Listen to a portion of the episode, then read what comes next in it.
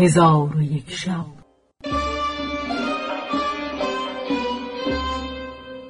چون شب چهارصدم برآمد.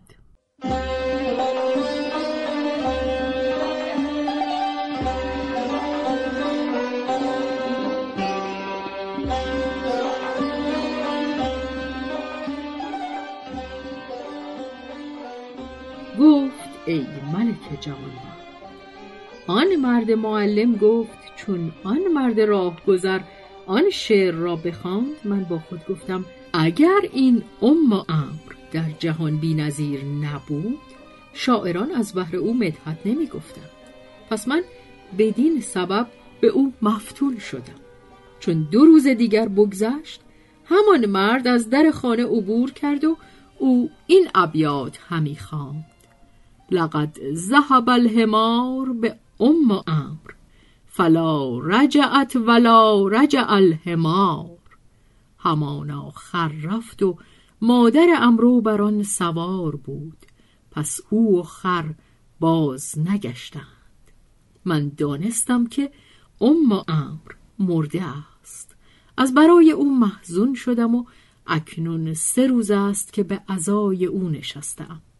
چون من به قلت عقل او را دیدم او را گذاشته به منزل خود بازگشتم.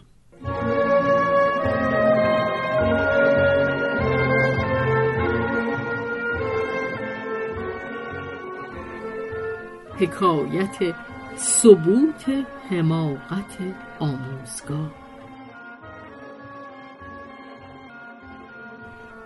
جمله چیزها که در کم خردی آموزگار کودکان حکایت کرده اند این است که مردی آموزگار کودکان بود.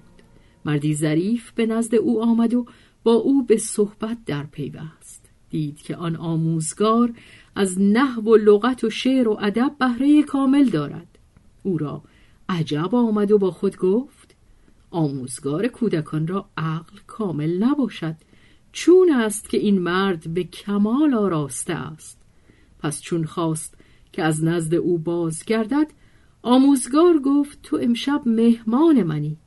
آن مرد دعوت او را اجابت کرد و به سوی منزل او برفت. مرد آموزگار او را گرامی بداشت و از برای او خوردنی بیاورد.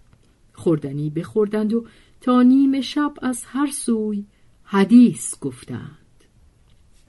پس از آن مرد آموزگار خوابگاه از برای مهمان مهیا کرد و خود به حرم سرای برفت. چون مهمان در خوابگاه بخسبید فریادی از حرم سرای بلند شد. مهمان خبر باز پرسید. گفتند شیخ را کاری بزرگ روی داد و او را نفس واپسین است. مهمان گفت مرا به نزد او برید. او را به نزد شیخ بردند. دید که شیخ بی خود افتاده و خون از او همی رود. پس آب به دو فشانده او را به خود آورد. به او گفت این چه حالت است که تو از نزد من تندرست به در آمدی؟ شیخ به او گفت ای برادر چون از نزد تو بیرون آمدم نشسته در مصنوعات خدای تعالی فکر می کردم. با خود گفتم هر چیزی که خدای تعالی او را از برای انسان آفریده منفعتی در او هست از آنکه دستها را از برای چیز خوردن و رفع حاجت و به خسم حمله آوردن خلق کرده و پاها را از برای انسان آفریده و چشمها را از برای دیدن و گوشها را از برای شنیدن آفریده و همچنین سایر اعضا را مگر این دو بیزه که منفعتی در او نیست. پس من کارد بگرفتم و آنها را ببریدم و از برای من این حالت که می‌بینی روی داد. پس آن مهمان از نزد او به در آمد و گفت راست گفتند که آموزگار کودکان ناخردمند است. اگرچه همه علوم را بداند.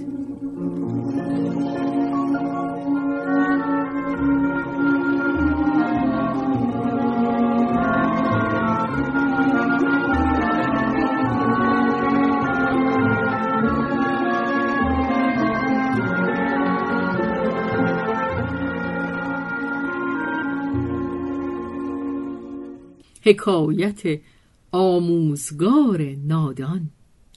نیز حکایت کرده اند که یکی از مجاورین خط و قرائت نداشت و با مردم با حیلت راه می‌رفت و به آن حیلت نان می‌خورد. روزی از روزها به خاطرش گذشت که دبستانی ترتیب دهد و کودکان را تعلیم نماید.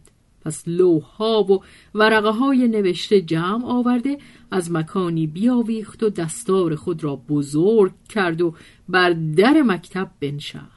مردم از آنجا میگذشتند و به دستار او و الواح و اوراق مینگریستند و گمان می‌کردند که او دانشمندی است کامل پس فرزندان خیش را به نزد او می آوردند. او به یکی از اطفال می گفت بنویس و به دیگری می گفت بخوان. کودکان یکدیگر را تعلیم می کردند. روزی به عادت معهود بر در مکتب نشسته بود که زنی از دور پدید شد و مکتوبی در دست داشت. آن مرد با خود گفت به یقین این زن قصد مرا کرده که مکتوبی که در دست دارد از بحر او بخوانم. کار من با او چگونه خواهد شد که من خط نمی شناسم در حال قصد کرد که از مکتب به در آید و از آن زن بگریزد.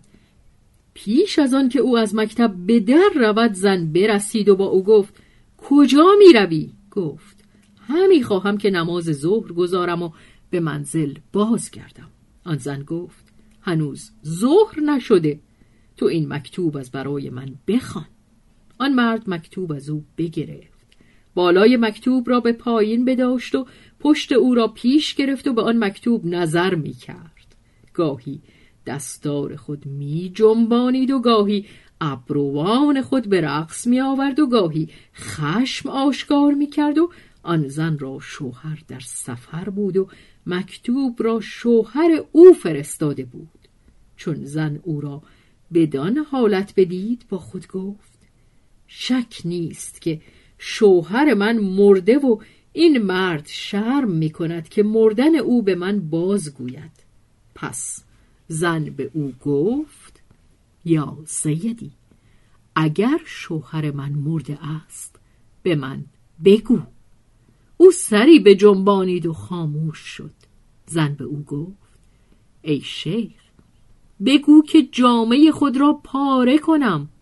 گفت بکن. گفت آیا به روی خود تپانچه زنم؟ گفت بزن. پس زن مکتوب از دست او گرفته به سوی منزل خود بازگشت و با فرزندان خود به گریستن مشغول شدند.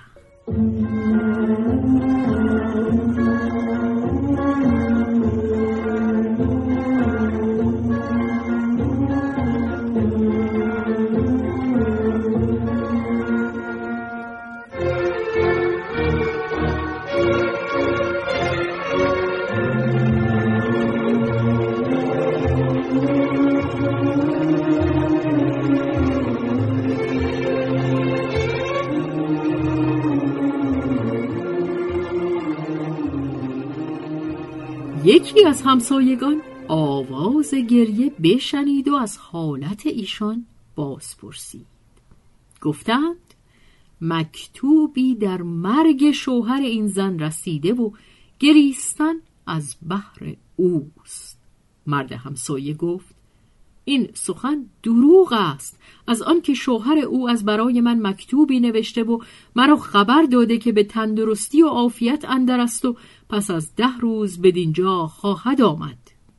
پس آن مرد همسایه در حال برخواسته به سوی آن زن آمد و به او گفت کجاست آن مکتوب که شوهر تو فرستاده؟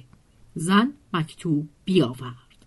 همسایه مکتوب گرفته بخواند و در آن مکتوب نوشته بودند اما بعد بدان که من تندرست و خوشدل هستم و پس از ده روز در نزد شما خواهم بود و از برای شما ملحفه و کمربندی فرستادم.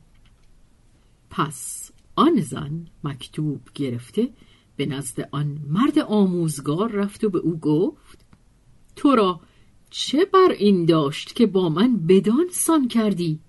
پس زن آنچه از همسایه بشنیده بود از سلامت شوهر خود بیان کرد و ملحفه و کمربند فرستادن او باز گفت.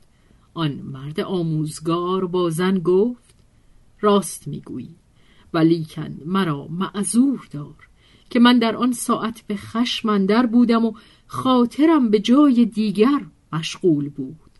چون کمربند را در ملحفه پیچیده دیدم گمان کردم او مرده است که او را کفن کرده اند چون زن ساده لوح بود عذر او را بپذیرفت و مکتوب از او گرفته بازگشت.